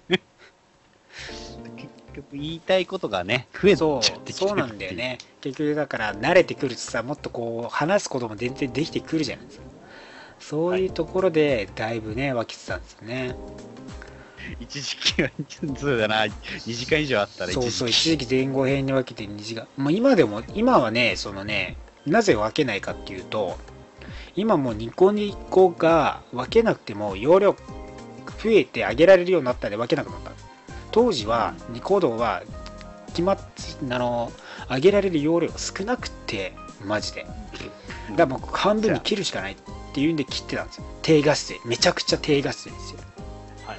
そう。今だと全然高画質なままもう再現個してくれるんでめんどくさいことをせずにそのまま上げられるんでポンと。YouTube の方が画質が良かった時とかが結構多いんです。で前後編じゃなくても良くなったっていうのはねだいぶ大きいですね。楽です。編集も。まあでもね編集はねさすがにやっぱねしんどいから。そう作業量も増えたしはい。やっぱねジングルとか BGM とかももうかんちゃんと作るようになってねその画像はもちろんなんですけどねいろいろとねその画面での情報も持たせててたりしてるから、まあ、割とだからね編集的にはめんどくさくなってるけどまあテンプレができてるんで割と30分ぐらいあれば集中すれば30分で終わるんですけど結構ダラダラすると時間かかっちゃうんですけどね。最初大変やね。まあねそう編集はねしないといけない。編集せずにほぼほとんど編集せずにやったやつがその初期のやつですから。まんまですから昔昔はだって一本撮りだったからね。そうそうそうそう。今編集慣れもそうですけど録音機器とかも変わって、割と安定はしてます。安定してなかったですからね。うん。だって一回た、あの、一回撮って全部撮れてなかったから、タコマさん一人でやったっていう回もあったじゃん。あやり直した回もありますね一回ね。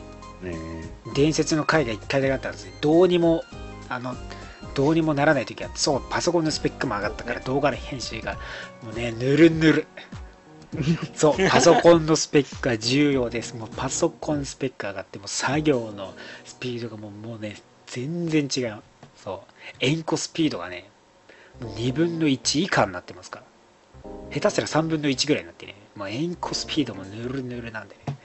完全個人の話ですけど。そういうのもね時間が経つとねあるよって感じですよ。僕もだから初めてラジオやった頃ほんまに僕翻訳も数冊しか持ってなかったですよ確か。ああそうねだから全然そのだから原書もほとんど熊さん読んでないから俺がもう普通に一人で、まあ今もあんま変わんないけど話してたんだけど結局今だと読んでるからあの結構フォローとか入れ入れられるようになってますよね。だからなんやろ置ける感じでちょっと間 ススッと入れていくのが楽しくて最近は。そうそうそうはい。ああ、そうやってこボケに、ボケに。そうある意味ねそう。その全部あの言い忘れてたりする時もあったりしてだそういうところ助かってたりしますよね。割とだからうん本当そこもだからね違い出てきてますよ。かなり、はい。そう。熊さんがフォローコミックを読んでるからフォローできるようになってきてるっていうのは。うんなんかそんな言われると恥ずかしい。さすが熊さん。これはね成長ですよあれ。まあ3年も経ったらねそらね。そう3年も経ったらそらそろそろね。それぐらい変わってる。俺はでも、あれかな、翻訳本読む。そうねだから先生も翻訳を結構買うようになってるよね前より全然。うん。だから、ま、でも前はね、始める前は DC と共になんかマーベルどっち、どっちも買ってたけど、今、完全にマーベルが多くて、DC はまあ、ちょろちょろっと買ってる程度かな。本当に。そう、マーベルはでも本当に、フル本屋行ってもまずマーベル探すし、うん探すねそう探して昔の翻訳本、今出てないやつとか探して。そうねそうだから結よ生活の中にはある。読む量変わったねあのね何がもうね読む量は始める場合倍以上増えてる。いやだからうわ失敗したなこれっていうのもたまに結構あったもん。まあこれじゃないなみたいな。紹介できるのを探さなきゃいけないんだけどその能力がね結構ね研ぎ澄まされてきたかもしれないね。今週これ読んどきゃいいだろうみたいな。そうな、だからこれ、これは絶対マストやな、今週これマストやなっていうのそうそうそうそと、これはもう本個人的に、これ、あの別に説明せんでもいいから書いたやつとっていうのが何冊かっていうのはどうしても出てくる。そう、そうね。だから結構読む量も増えて知識も増えてるかもね。だから俺だから俺最近ほんまに翻訳本買っても積んでて読めてへんやつむちゃくちゃあんねんか。俺だってスパイダーグイーン読んでないもん。1ページも読んでないもんスパイダーグイーンそうね。そう。だって英語の方で読んでるから知ってるから、まあ、そのうち読めばいいやと思ってたんだけど。古いやつを、その、あれですよ、あの翻訳本をもう最近むちゃ集めてんねんけど、うんうんうん絶対読めてないねんか、集めるスピードと読むスピードが全然比例してないねんね。いいから、じゃあ、熊さん貸してよ。そう全然読んでない貸してよ。読んでないのあるもんコミコミコンの日に返すから貸してよ。まあちょっと並べてニヤニヤしてるだけやもんね。読めよそうそうそうそう今日、今日、スパイダー、アルティメットスパイダーマンと X メ買ってんやから。そうね。基本的にそアルティメッのトあのコミックはなんか気になるやつとかじゃなくて紙媒体は絶対このクロスオーバー中心で買ってるんですよ、そうだから一回読んだようなやつばっかりでんでデジタルで。デジタルで読んで紙でも買ってるから、本当は、本当は逆やで、紙買ったら本当はデジタルのコードがついてくるから、そうそうそうそう。デジタル見れんねんけど、ただ、このラジオに間に合わすために先にデジタルを買うから、2倍金払ってんの。そうそうそう だって俺なんかシークレットウォーズデジタル全部買ってでリーフも買ってで TBB も買ってんだからバカだよね 今、マーベルからしたらいいお客さんですよ。そうね。いやほんとそう思うわいやでもねそういうことも起きるんですよ。そう。でまあね3年前に戻したら話題でガーディムズ・ギャラクシーの感想会した。ああ、ちょうどそうそうそうそう。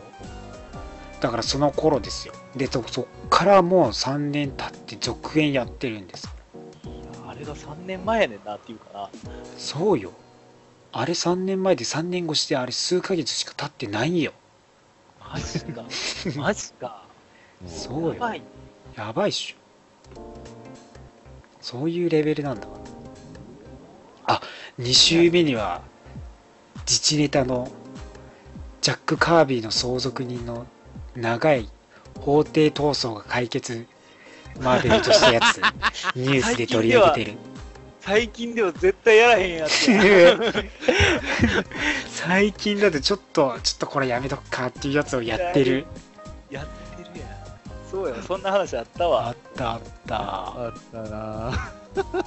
懐かしい。あんまりその、なんか裏の人の話、スタンリーぐらいしかやらへんから、そうそうそう。誰々がどこどこでみたいな話は絶対しいよね、最近ね。そうなんですよ。でしかもコニックの中の話ね、そうそう中心でしかもガモーラの単独指導って書いてあるんですけどそっから2年くらい音沙汰なくてつい最近やったからねそうね。めっちゃやばいわいやガモーラの単独指導めっちゃやばいわ女ブレードの単独してやるよってそうそうそうう。そう女ブレードやんなかったからねマーベルナウンいや、わかんないわかんないわかんない。もうもしもしかしたら5年後ぐらいマーベルナウンのに。時にガモーラやったけどブレードはやんなかったんだから ひどかったよあれはねそう。そうよそういうことやってたんだよ。そうね。歴史があるある意味。懐かしいわ。やるやる詐欺とかあったもん。あった。ね。まあこの3年のイベントといえばえー、っとね。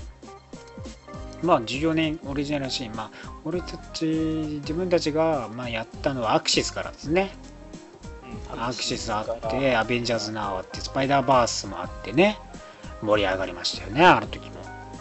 多分スパイダーバースぐらいから紹介するコミックも増えていって、まあ、ブラックボルテックスがあってねシークレット・ウォーズでもうもうねここで急激に紹介する量がグーン伸びたんですね。ブラックボルテックスからですよ。あの、あの、原書でっていうかデジタルで、リアルタイム買い出し。そうか。えスパイダーあそうか。スパイダーバースも読んでるスパイダーバース買ってない。の同じ。リアルタイム。あそうかリアルタイムで買ってないのか。買ってなかった。な。あそうなんだ。いや、まだ、スパイダーバースさ、東映版とかも出てるそうだよレオパルドン出てたんだから。うん。ね。そう。あの頃普通に日本のニュースでレオパルドが出たことをやってたから、そうそうそうそう。そうね、すごい、やっぱり反響はこうでかいなっていう感じ。でかいよね。でまあ終わりにオリディパレント・マーベルがあってアベンジャーズ・スタンドオフがあって。でシビル・ウォー2があって。はい。でまあもう最近ヒューマンズ VSX のモンスター・ザ・アリッシュドシグレット・エンパイアジェネレーションのマーベル映画ですよね。まあだから一喜一憂してましたね。アクシスの感じね。え？ななんでや、なんでや、自分からよかったやろ？皆さん覚えてますか？アクシスの時のこの僕個人の盛り上がり方と下がり方の差よ。自分からいじってたな。なぜ私が、なぜ私がアクシス？いやもう3年前それはそれは置いといたとしてはい。いやでもあんだけの材料をなんでこんなに料理下手くそなんていうぐらい下手くそやって。本当に。そうね。高級食材を使った庶民料理になっちゃったの。家庭の味。わかる？そうね。ウコッケの卵、ゆで卵にしちゃったね。そう。ななんでそんななんでそんなことしたみたいな。なんでキャビア全部潰してしまったみたいな。なんでフカヒレバラバラにしてなんかホイコーローの中入れたみたいな いや、それはそれでうまそうやそれはそれでうまいな あれ？あれ？あちょっとミスったな例えば。えーとこ高級ステーキをミキサーしといたよ。おい、ええわ、その食事の流れ。それはそれでミンチにしたらあれやなハンバーグにしたら美味しそうやな。どうでもええわ、そんな。まあでもねそういうことがあったんですよ。アクシスに関しては、うんまあちょっとね盛り上がりまあ展開的にはまあそう無難というかねもうちょっともう二ひねりくらい欲しかったよなっていうところね、うん、一気見し一気読みしたらそうでもないかもしれないですね。どうなんやろな。そうでもないと思う。ほ翻訳本出そう、翻訳本。どちらかというと、オリジナルシーンとかの、その、隊員、じゃあオリジナルシーンじゃないアクシズは隊員系が良かったような感じかな。あ、どうやったかな？うーん。アクシズの隊員か。あれかな？あのー、カーネージとかが面白かった。ああそうね。そのミヨハで、ニシリーズのやつが面白かったかもね。スペリアアイアンマンとかも良かったし、ああそうね。スペリスーペリアのアイアンマンが一番なんだろうアクシスの遺産として良かったよね。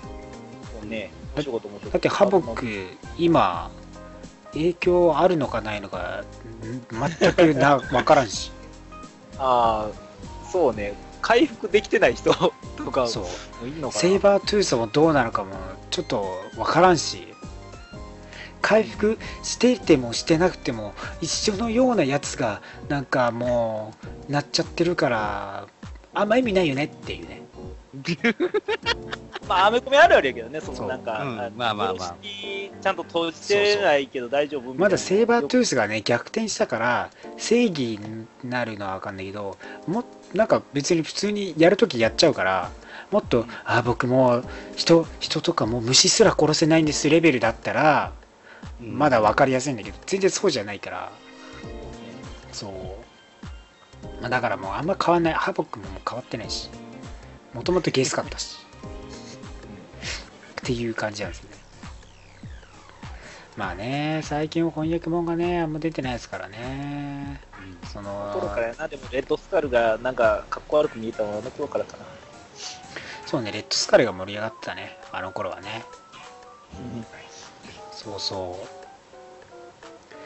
う。まあ確かにねスパイダーバースで盛り上がってシークレットウォーズでもう買いまくって一番吐いてたね金。単位ものとか全部読んでたからね。気狂いしとるわ。で最近最近しかもその単位もの全部集めようかと思い出してるぐらい気狂いしてるまた。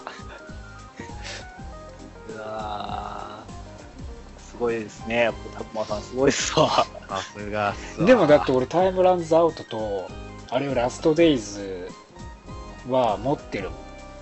ちゃんと。あそうそう。あの全部入ってるやつね。ちょいちょいしか集めてないね、俺はね。だってタイムランズアウトに関しては別にそれ買うほどのもんかって熊田さんに言われたけど。いや買うほどのもんやろとシークレットウォーズに直接つながる買うほどのもんやろって感じだった。ハードカバーで一気に出せますよって言った時によっしゃーって俺歓喜したの。誰もその なんだろうこのよっしゃーが伝わらなかったよね。伝わらなかったね。伝わったね誰も共感せえね。よっしゃーでしょそれぞれだってバラ売りしてたのがうんまあまあ、つでハードカバーです。よっしゃーって。ねこの温度差ですよ わかります皆さん。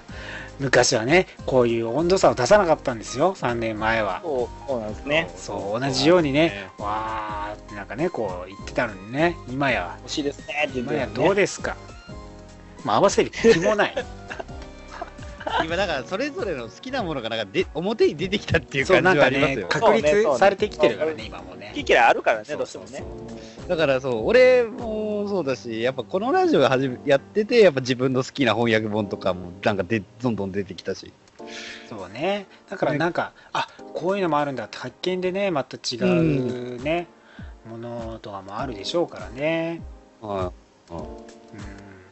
まあそうねだからある意味それがずっと続けてきたからこそ各々の好きなものとかが結構個性が出てきてで読んでるものとかも違ったりしてそこで話がねまた発展できたりしてたからそれがまたいい方につながってますね。うん。結構好きなもんバラバラですからねここも。バラバラなんで、ほんまになんか、お互い読まへんものみたいなそうそうそうそう。あるし多分お多分ね日本でねあんまいないと思うよ。マーベルゾンビーズ全巻持ってる人。そうね。翻訳本ね。あんまり顔もうなんか一冊で満足しそうなもんじゃないけどねあれもね。そうね。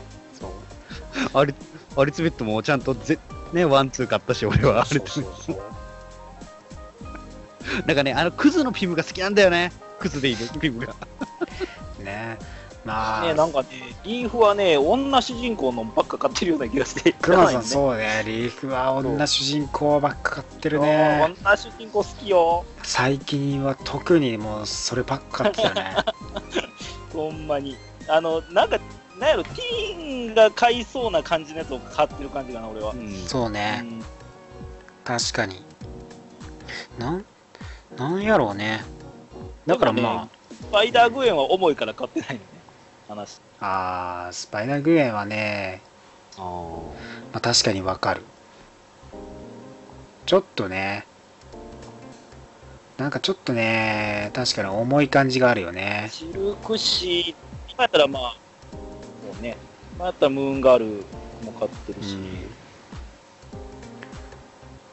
まあ結構だからいろいろね買う機会も増えてよよかったんじゃないですかね、うんそうそうファンタスティック4も終わってるしなあれよ来年だからシャープ3の時にもうファンタスティック4の終わりが告げられてて あ、そうね。結構だからそれです。ほんで、ほんで最近になってようやくね、そのファンタスティック4のね、最終巻のね、リーフをね、あの、福岡行った時にトイコネクトから買いましたよ。へえ あ、買っとかな、俺は買っとかなあかんなと。回収しました。えー、すあれですウルヴァリン死んだ時いつだっけ？そう、僕、あれはいつやろなんかね、タコマさんが生放送やってた時期だっていうのはまあ覚えてんだよな。放送でなんか読んでたような気がする。そうだな。違うわ。結構前だそしたらでも3年ぐらい前じゃない？そしたら。俺、あ、でも、ちょうどね、ちょうど放送、あれだ、ラジオしてない時や。うん。多分インフィニティとアクシスの間に俺コミック置いてるからその間なんだ。俺コミック自分のコミック年代順に置いてるから。あのなんかそうジャンル別とかじゃなくて年代順に発売された年一番古いコミック順に置いてるから。大体時期が分かるようにしちゃうそうだなだからあれかまだラジオやってない時か放送してる時だわ生放送の方でやってたわそうかじゃあなんか彼、彼を助けるためにとかっつってなんか言言ってたのは覚えてるけどな。そうね。そうだからね、自分と同じ犠牲者を出さないようにってね、やってたね。ね、そうですね。まあだから49、シャープ49ですね。もの2年前にえー1周年。まあ50回ずつごとぐらいでね、だいたいやってきてるんでね、1周年。うん。そう、1年でね、2、3回休んでるのかな。夏季休暇と年末休暇。まあ2回ぐらいかな、確か。で、休ませてもらってるんで、だからまあ、ね、50回はやってるという感じですね。そう考えると結構やってますよね。結構やってるよね ね、結構やってるよね。毎週だってさ、旬なネタとコミックと、をさ、やっぱ毎週やってるって言ったらあんまないよね。なんかまとめ撮りとか多分みんなしちゃうっしょ。そうだよね。バカじゃない？普通はね、ちょっと普待って。通はテレビ番組とかでもね、2、3そうそうそうそう週分まとめて撮るよね。そうそう。な、何してんだろうな、俺らは。だって、まあまあ、フレッシュなね。ね。フレッシュなネタを情報を話したいっていうのでやり始めたけど、なんだろうね。すごいな、俺たちは。狂気じめてるな、ある意味ね。そうそうそう。ずーっとやってるもん。確かに。確かに狂気じみてるっちゃ狂気じみてるんじゃないの？時々だから、それとかにも誘われた時に、木曜はちょっとみたいな断り方をするからね。すいませんね。私もね、目標だけはね、予定を絶対に入れないようにしますから。これはね、彼女にも悪い。でも彼女は応援してくれてるからね。ああ、いい彼女じゃないですか。うんこれね。だからまあね、いろいろだから応援してくださってる、本当聞いてくださってる皆さんのお声も本当ありがたいですし、はね。まあだからこんだけ毎週毎週できてるっていうのはまあもちろんね自分たちが楽しんでるのもあるんですけど皆さんが本当に見ていただいてでこうねいろいろと毎週楽しみにしてくださってる方々がいるからこそやっぱ動画としてね毎週上げていけてるので本当ありがたい限りです。もう本当ね感謝しきれないですね。チーションも持てると言いますか。そうそうそうそう。時々コメントを見ると、これを、なんかこれ買ってみようとかって言われるのは、本当なんか翻訳を紹介してて嬉しいですよね。ね。この翻訳本当もしおすすめですよっつって読んでみようっていうコメントあると本当に、うん。ああ嬉しいなってなるし。だから本当ね1週間っていうかまあねだからマーベルの話題もそうですしこの75年っていう、まあ、77年くらいか。まあねその70年以上のマーベルの歴史をまあ皆さんと共有紐解いていけたらいいなと思うしでやっぱコミックもね毎週発売される中でこう情報を伝えていってあこれ面白いな面白そうだなと思ったらそれがねまた購買意欲になってアメコミがね読まれるといろいろとまたうん。翻訳ももそうですし、まあアメコミショップとかもね増えるかもしれないですから、まあ、そういうなんていうんですかね地道な努力がちょっとでもねなんかアメコミのその界隈でちょっと後押しできてればいいなと思ってる限りですよ。まあ話話ですけどね、はい。まあ、あのいろんなその人が買ってくれれば、もちろんコンテンツとして盛り上がるんで、そうそうそうそう。そうまあ、ほんまに数百円でもいいんですけど、そうそうそうそう。使っていただければ、きその会社的には会社的にというか、まあ、そのコンテンツ的にね、全体的に盛り上がるんで、そうなんですよ。一人一人がそれをやってくれることで、もっと、例えば普通に翻訳本安なったりしますからね。そう、安くなるんですよ。でもなんか最近ね、少し安くなったかなっていうの感覚はある。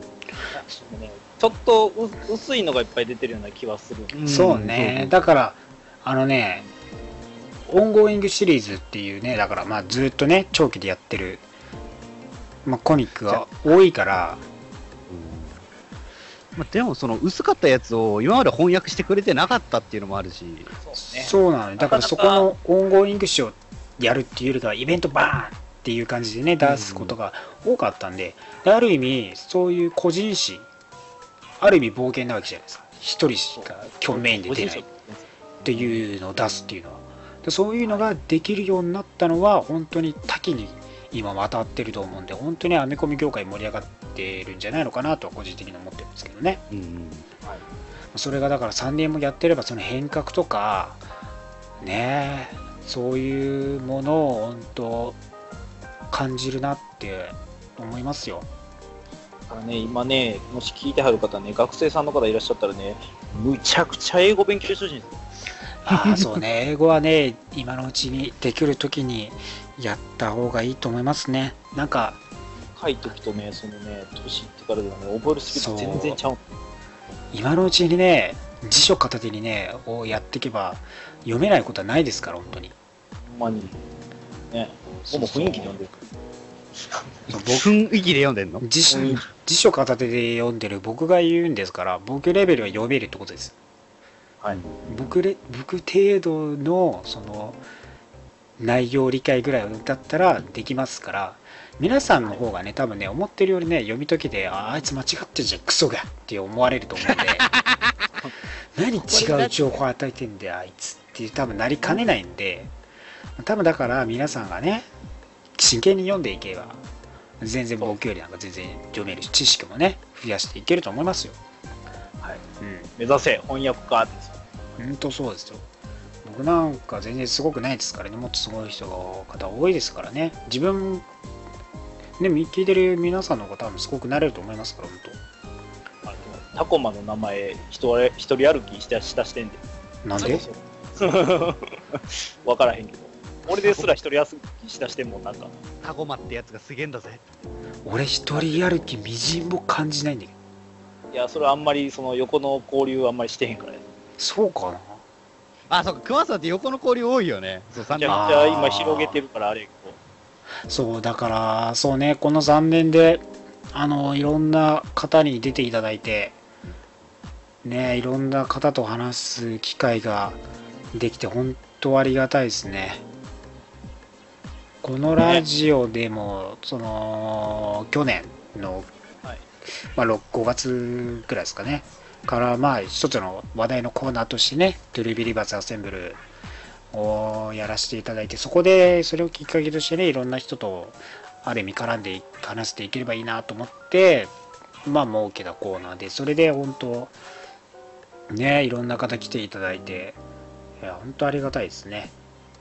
あそこいいのは、そのやっぱり、その、クロートから素人、まあ、入って、入きたての人もそうですね。楽しめるそうそう。場だから、あれは結構俺好きですね、あそこ。あそこでだからなんだろうねファンファンでなんだろうマーベルっていう語る楽しさがちょっとでもなんか出せればいいかなっていうのはあって。まあ新しいいつも通りのねこのメンツで話しても多分まあ好きだっていうもの好きな方いると思うんですけどもっとだから新鮮なねこういつもと違った人が来ることでまた違う話ができたりとかねしたり、うん。まあきっかけとかまあね人それぞれ違うのが楽しかったりするので、まあ、そういうとこそのキろもねャラクター、そのキャラクターの専門家みたいな人が結構いるからね。そうなんですよ。濃い人がいるんでそういうのがねまた話して別の角度からこうマーベルでね見る話ができるっていうのも楽しいんでね。だから今後もまたねそのコーナー自体は最近できてないですけどまあまだ続けてねいろんな人と話していければいいなって思ってますね超超スペシャルゲストをね、用意してるんでね。まあ呼べればいいって感じですけど、まあ、まあ、まだね、どうなるか全然わかんないですけどね。ああれわかんないですか？まだ。まだまだ、まだちょっとね、全然わかんないです。はいまだわかんないか。まあでも、まだ謎。まだでも、こうきっかけでね、聞いてくださる方も気軽にね、なんか、あ出たいですとか話したいですって言っていただければ、全然合わせていけるんで、うん。はい。もうなんかね、それじゃなくてもこれやってほしいとかね、随時募集してるんでね、あのーいつも通り流さないように、たまには、なんかね、あこれ思いついたんですっていうので言っていただければ別にいいんで、ね。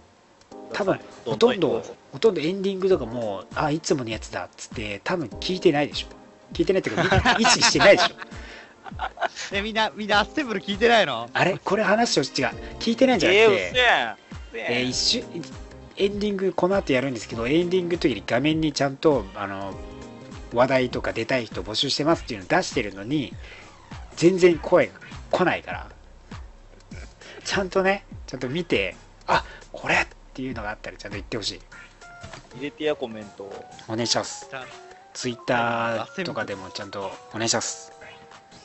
します。ね。うーんとまたねこうなんかある意味また集まってね実際集まってなんか話していけるようにできたらいいんですけどまあおのおのがねちょっと地方場所が違ったりとかまあちょっとねそう休みとかもバラバラなんであんまこうねうまいタイミングでできてないんですけどまあそれこそ今年また年末ある東京コミコンとかでねなんかイベントとか機会があればぜひね気軽に声かけていただければなと思いますんで。マジでねなんか、あれね、うん。ほんまにね、天下一武道会みたいな感じでみんな集まりますから。そうなんですよ本当に。あ、あいつすげえぞ。あいつのアメコミ力すげえぞ。ほら、ワクワクしてきたクマさんとかもほんまにあのねすぐ会えますからね。そうそうですね。コミコンはもう、あの、声かけていただければ、はい。あの、多分もうなんか悪いことしようと思ったらすぐできるぐらい身近にいると思いますんで。そうコスプレイヤーもねね、クオリティ高い人とか楽しんでやってたんでね、すごい楽しかったですよ、コミコンは。うん。ねえまたいろいろねみんな挨拶回りとかねなんかこう話がねできたらいいなと思いますんでね気軽にねあのいろいろもう話題だろうとなんだろうと気軽に声かけていただければね応答しますんでぜひよろしくお願いしますはい。おお願いします。願いします。ねえまあ3年ね経って長々やってきましたけどもまたねこっから4年5年6年100万年100万ねは、え、なに、マーベルピックアップラジオレあのレガシーでもやるの？そうですよ。そりゃそうですよ。あの時はなあ セレスティアルズがいてな。永遠の命欲しい。L LMD の何十代目かになってるかもしれないですから。タコ、タコマ、タコマ100代目、クマール90何代目。ね。やべえ。もうだから本当ね1年あっという間なんでまたね来年、えー何かしらね、えーやってれば多分やってると思いますけど何事もなければやってると思いますからねまた何事もないけど。はいまだ元気でね、3人が元気、3人。まあ、あと今日本日来れてませんけど、ルエス君の方がね、そうそうそう、ルデス君も、ルデス君もね、今日来れたらよかったんです。今日来れなくてね、また多分出演してくれると思うんでね。はい。本当、30年改めてありがとうございました。はい。はい、聞いてくださってる方々も本当にありがとうございます。またね、えー、新たな4年目が始まりますんで、はい。ね、こうマーベルピックアップラジオを通してマーベルのね、魅力が伝えられていけたらいいなと、えー我々は思っておりますんで、また気軽にね、えー聞いていただければと思います。さあ、今週のラジオ以上になりますけど、何か言い残したことございますか？たいことはいっぱいありますよね。やっぱね、3年のね、歴史を語ろうと思ったら。まあまあ、でもまあ、なんでしょう。まあ、今言いたいことはもうほんまにあの、皆さんももっと、その、なんでしょう、ほんまに時間ちょっとある時でいいんで、ネットでマーベルって調べていただければ、ほんまにね、その次の週の休みとかに、どっか近場でイベントやってますよとか、そんなんが結構出てくるようにどんどんなってきてるんで、うんうんハロウィンイベントとかも、ま、アメコミのやつあるしね。そうねあるあるちょっとね、ぜひね、調べてもらったら面白いんで、あの、なんかね、まあ、パッと、もう、思いついた時で構わないんで、いろいろ調べてみてください。そうですね。僕は、あのーまあ、関係ないんですけど、あのー今度の土曜日、フューチャーアベンジャーズにスパイダーマンと、えーハルクバスターが出るそうなんで、とても楽しみです。そうですね。アニメの方もねやってますからちゃんと皆さんはい毎週見てくださいね。はい。はい。た、タコモさんはないんですか？なんか言い残したことは。